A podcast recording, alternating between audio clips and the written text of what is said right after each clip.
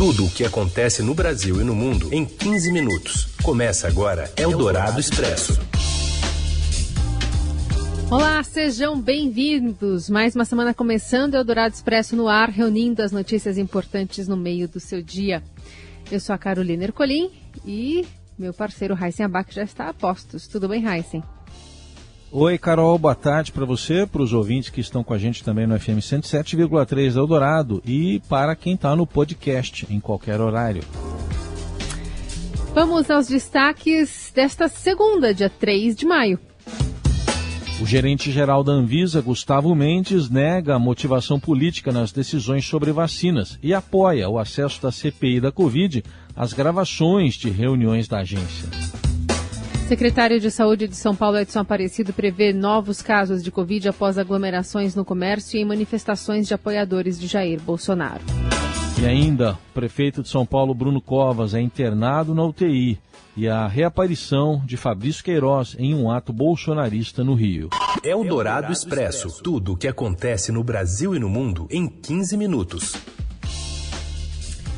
O gerente-geral de medicamentos da Agência Nacional de Vigilância Sanitária, Gustavo Mendes, não vê problemas no acesso que senadores da CPI da Covid querem ter às gravações de reuniões do órgão.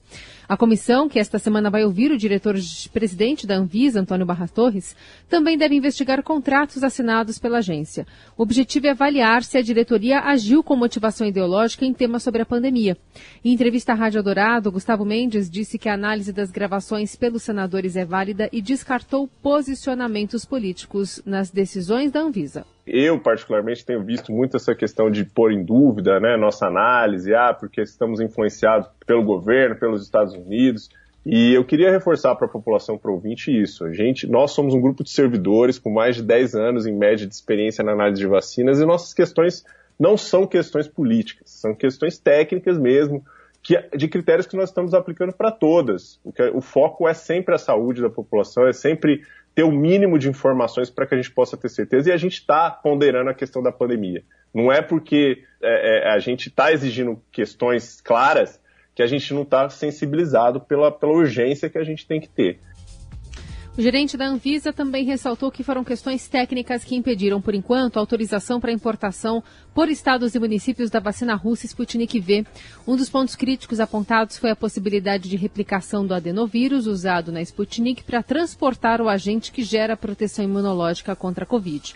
Outro motivo para a rejeição, segundo Mendes, foi a constatação de dúvidas na comparação entre o imunizante estudado em testes clínicos e o que está efetivamente sendo comercializado.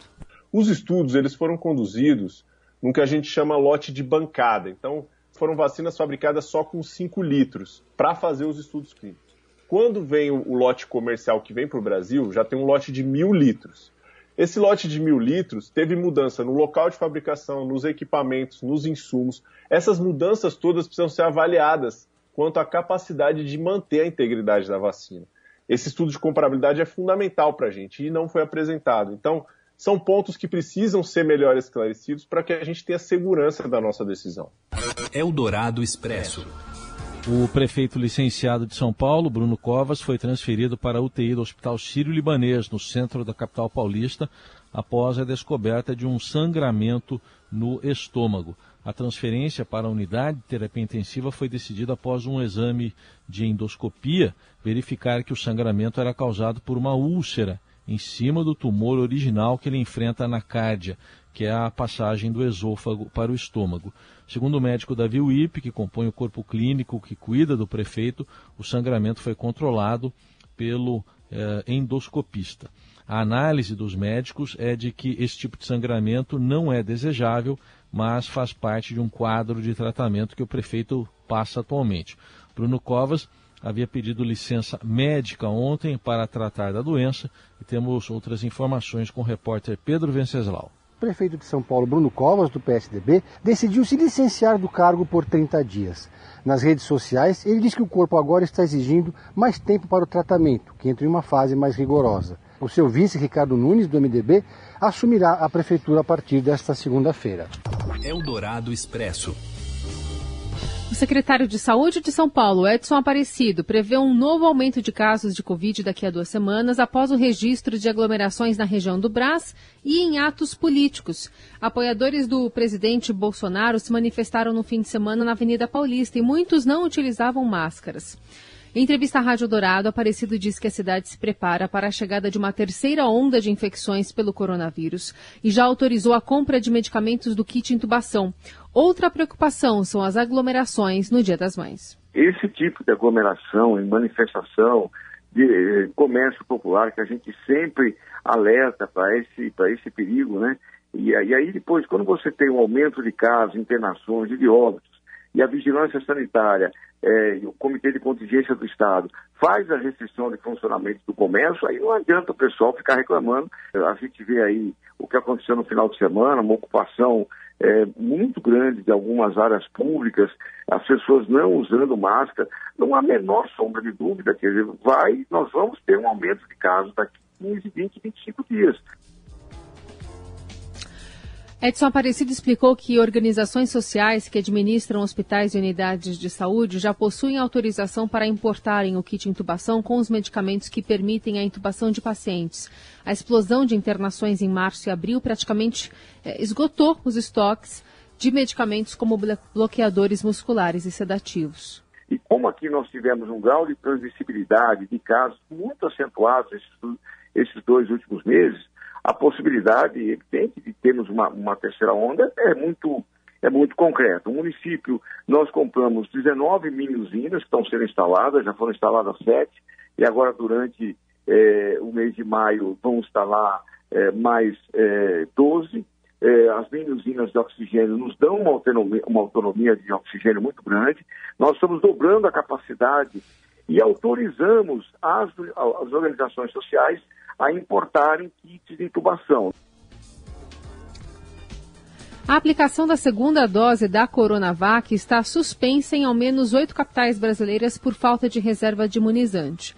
Segundo Aparecido, São Paulo não seguiu a recomendação do Ministério da Saúde e tem vacinado até não moradores da cidade. Como algumas cidades utilizaram a segunda dose como primeira dose, né, é, o que acabou acontecendo é que tem moradores desses municípios que vão procurar a segunda dose na sua cidade e não tem. E aí, normalmente, o que eles faziam? Vinham para os nossos drive-thrus e tomavam a segunda dose no drive-thru aqui da cidade. A cidade de São Paulo é uma das poucas que não pede a questão do, da, da comprovação de endereço, né? Por isso que agora também nós estamos administrando a segunda dose apenas nas unidades de saúde. Nós não estamos mais dando a segunda dose no drive-thru, até porque a, cidade recebe uma estimativa de, de, doses de vacina em cada um dos lotes contada, quer dizer, planejada. Se a gente acaba tendo uma vacinação é, muito acentuada de pessoas de fora, é, é, enfim, não que a gente não faça, o sistema único permite fazer isso, por isso que a cidade de São Paulo não pede endereço, mas é, hoje, para você ter uma ideia, a gente já deve ter administrado cerca de 120 mil doses em pessoas não residentes na cidade. O licenciamento do prefeito Bruno Covas para tratar de um câncer não deve interferir no enfrentamento da pandemia na capital, segundo o secretário de Saúde. A taxa de ocupação de leitos de UTI parou de cair e permanece no elevado patamar de 80%, ante 93% em março. Nesta segunda-feira, mais 40 leitos foram abertos em parceria com a iniciativa privada. Eldorado Expresso. A cotação internacional de minério de ferro vive um boom com valores próximos do pico histórico, reflexo da recuperação da economia mundial. Isso dá fôlego ao setor no Brasil, gera empregos e é terreno fértil para novos projetos de investimento, principalmente de pequenas e médias mineradoras. O Instituto Brasileiro de Mineração estima que o faturamento das atividades relacionadas ao setor no país chegue a 270 bilhões de reais neste ano um recorde histórico e 29% maior do que no ano passado. As exportações brasileiras de minério de ferro devem alcançar inéditos 41 bilhões e 200 milhões de dólares. A previsão é de que a demanda local também aumente, principalmente na construção civil com o controle da pandemia.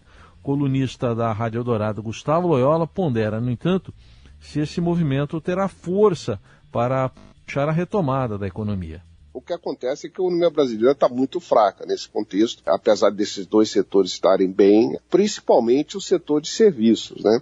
E o setor de serviços é, é por excelência, um, um setor gerador de, de empregos, né? Então, isso explica, né, por que que, de fato, nós estamos tendo dificuldades é, para sair desse momento difícil no mercado de trabalho. Quer dizer, a, a solução para o Brasil, o caminho, é justamente diminuir o impacto da, da pandemia através é, da expansão da vacinação. Né? Quer dizer, a economia pode se reabrir e aí tem uma reativação que vem da reabertura de vários segmentos que estão sendo diretamente prejudicados, né? E também pela melhora da confiança aí de empresários e, e consumidores, né? Que isso ajuda a economia a, a decolar, né? Eldorado Expresso. Denunciado como operador do esquema de rachadinhas, Flávio Queiroz, Fabrício Queiroz, vai a manifestações bolsonaristas e usa bordão do presidente do Rio de Janeiro, informa Caio Sartori. Boa tarde a todos da Rádio Dourado. Quem é vivo sempre aparece, né? E no último fim de semana, quem apareceu bastante para os seus seguidores foi Fabrício Queiroz, né? O suposto operador daquele esquema de rachadinhas na Assembleia Legislativa do Rio, né, no gabinete do atual senador Flávio Bolsonaro. Queiroz, lembrando que foi denunciado junto com Flávio em novembro do ano passado e que chegou a ser preso é, em junho de 2020, mas teve liberdade concedida pelo STJ em março desse ano. Né? Ele estava antes em prisão domiciliar e agora está totalmente livre. E o Queiroz, né, ele tem um Instagram que é restrito a seguidores, mas ao qual o Estadão teve acesso, e nesse fim de semana ele voltou a publicar muito, coisa que ele não fazia é, durante as investigações. Então ele foi a manifestações bolsonaristas, né, no primeiro de maio, publicou é, um vídeo, por exemplo, de um balão carregando uma bandeira com o rosto do presidente e com a legenda Brasil acima de tudo, Deus acima de todos, né, um dos bordões principais aí do presidente Jair Bolsonaro, que é amigo há muitas décadas de Queiroz é, dos tempos de exército, né. Então o Queiroz postou vídeos das manifestações, depois postou um vídeo correndo na praia de Sunga, no qual ele no final presta continência diante da câmera também com legenda Brasil acima de tudo, Deus acima de todos, e dizendo que está pronto para o combate. No vídeo do balão ele também é, postou rumo a 2022, ou seja, sinalizando aí uma, um apoio à reeleição de Bolsonaro, né? Lembrando que o Queiroz, esse suposto esquema de rachadinhas, né, do qual ele seria o operador, resultou na denúncia por peculato, lavagem de dinheiro, organização criminosa e apropriação indébita é, contra Flávio Queiroz e mais 14 pessoas. Né? Todas elas é, repassariam seus salários para Queiroz ou sacariam em espécie o dinheiro como uma forma de devolver para o Flávio, né, para o político que os nomeou. É aquele método clássico de, do que a gente chama popularmente de rachadinha, mas que na verdade é o peculato, né, o desvio de dinheiro público. Então é isso, volto com vocês aí no estúdio, boa semana a todos. Você ouve Eldorado Expresso. Seguimos com as principais notícias desta segunda-feira. Agora para falar do brasileiro, ex-jogador Leonardo, que agora é diretor esportivo do PSG e que dá uma desconversada sobre as renovações de contratos do Neymar e do Mbappé. Quem conta é o Robson Morelli. Olá, amigos! Hoje eu quero falar do Neymar e do PSG. Existe uma preocupação, existe um contrato tentando ser renovado no PSG para o jogador brasileiro por mais quatro anos. E esta, e esta renovação já esteve um pouco mais animada por parte do PSG, porque recentemente o diretor de futebol Leonardo, brasileiro Leonardo, lembra dele? Da Copa do Mundo de 94, é, ele falou para as pessoas esperarem é, usou termos mais cautelosos para se referir à renovação de contrato do Neymar. Do Neymar e do Mbappé. Todo mundo sabe que o Real Madrid tem muito interesse no Mbappé e o Neymar tem aquele antigo sonho de voltar a jogar ao lado do Messi no Barcelona. As notícias no, no continente europeu, na Europa, na Espanha e na França tem sempre um tom de que ele pode deixar o PSG. Neymar já se manifestou recentemente dizendo que parece claro que ele gostou e quer ficar e começou a aprender a gostar de Paris e do PSG. Pode até ser. Disse isso depois de uma classificação do time na Liga dos Campeões. Amanhã o time joga. O PSG visita o Manchester City e pode ser um capítulo derradeiro, porque quem passar amanhã, depois da vitória de 2 a 1 do time inglês, quem passar vai para a final da Liga dos Campeões. Se o PSG de Neymar não conseguir a vaga, não conseguir a classificação, esse assunto de renovação, de possível volta para o Barcelona, de novo contrato, vai voltar é, em pauta no continente europeu e aqui também, claro, no Brasil. É isso, gente. Falei, um abraço a todos, valeu! Eldorado Expresso.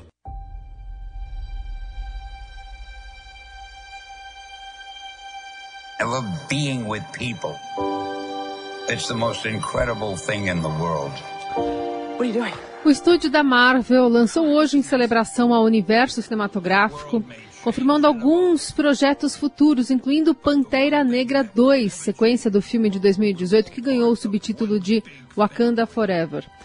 O longa vai focar em Wakanda e seus outros personagens, de acordo com Kevin Feige, presidente dos estúdios Marvel. Chadwick Boseman, morto em agosto de 2020, não será substituído como herói. A mega prévia dos lançamentos divulgada nesta segunda-feira também mostra a confirmação de um filme sobre o Quarteto Fantástico e as primeiras cenas de Os Eternos, que será lançado no fim desse ano. Com direção de Chloe Zhao, a vencedora do Oscar de melhor direção em 2021 por Nomadland, e nomes como Angelina Jolie, Salma Hayek e Gemma Chen no elenco, o filme teve estreia adiada devido à pandemia do novo coronavírus e até agora não ganhou trailer. O vídeo confirma ainda as datas de outros longas, novos longas, como a continuação de Capitã Marvel para novembro de 2022, Thor 4 para maio também do ano que vem e Guardiões da Galáxia 3 para maio de 2023.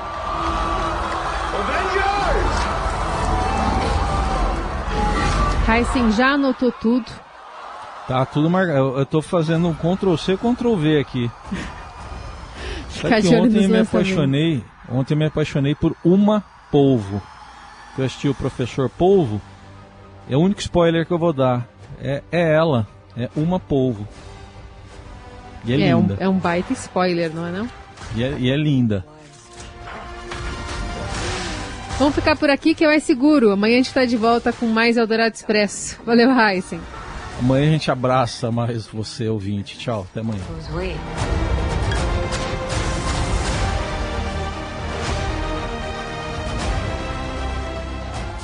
Você ouviu Eldorado Expresso tudo o que acontece no Brasil e no mundo em 15 minutos.